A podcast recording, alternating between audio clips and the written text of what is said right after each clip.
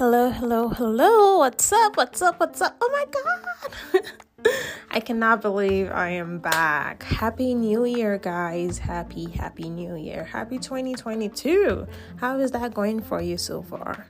I know I'm like a whole month late, but better late than never. And I cannot just like start this podcast without really acknowledging that this is a new year. So, Happy New Year. Um, like I said, hope you all have been enjoying your 2020 so far. Um, what about those resolutions? Are we working on them? Are we doing what we can to achieve the results that we hope to achieve? And if not, it's not too late. It's just one month gone out of 12. You still have 11 months, so let's get it. Okay.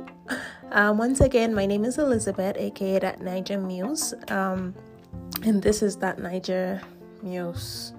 Sorry, this is nuisance of the heart. Say this is what happens. I keep saying it. When you're not consistent, you don't know what to say. you don't know what to say. But like literally, um, happy new year again and welcome to the podcast missions of the heart um, where your girl elizabeth here just sometimes rambles sometimes talks about the bible all with the aim of being um, a better christian um, as the objective. But before we get into the topics and everything, I just really wanted to welcome you once again to the podcast. Um, and just give you a quick update about my personal life, um, just to you know let you guys know what I am doing right now.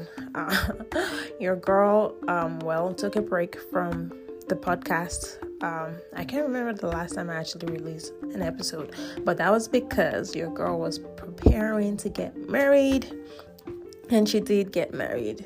Um, now she's a married woman, so thank you, thank you, thank you. I hear all the congratulations. Thank you.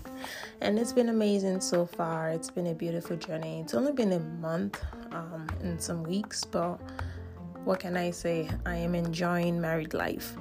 Um, secondly, I moved. Now I'm living in Florida, hot, hot Florida, and to be precise, Miami, which is the money capital. And when I said I mean like things are just ridiculous, ridiculously expensive, just because you know it's Miami. So, but it's a fun city with the light, the glitz, the fun, the nightlife, which I do not partake of, but I see all around me. Um, and I'm still working as a nurse. Um, I think when I first started, I made mention of the fact that I entered into nursing with the hopes of becoming a doctor. But the thing is, I have actually started um, coming to terms with the path of my life and the path that the Lord God um, is taking me. And even though I 100% could go and continue my education and become that doctor, I just am not. I'm no longer interested. Um, it's funny how something that was so dear to me that was my identity that almost caused me to like commit suicide or like say bye to my faith is now something that I don't even want to pursue anymore. Um, I love the medical field. That's never going to change. Um, I'm still trying to navigate where I fit in, but for now, I am flourishing where the Lord has placed me as a registered nurse, taking care of my patients and being the best person I can be in that field. Um, so I think that's all the updates. Um, that may necessarily not be needed for you to enjoy this podcast, but I'm sharing anyways. Uh, so yeah, um, now that the update is over and done with, I just wanted to let you know that 2022. Um, I spoke with my brother um, the beginning of this year, and funny enough, he had a different perspective to life. He doesn't necessarily celebrate New Year or new anything. He sees every day as just a new day and all of that stuff, which is very boring and dry and non romantic.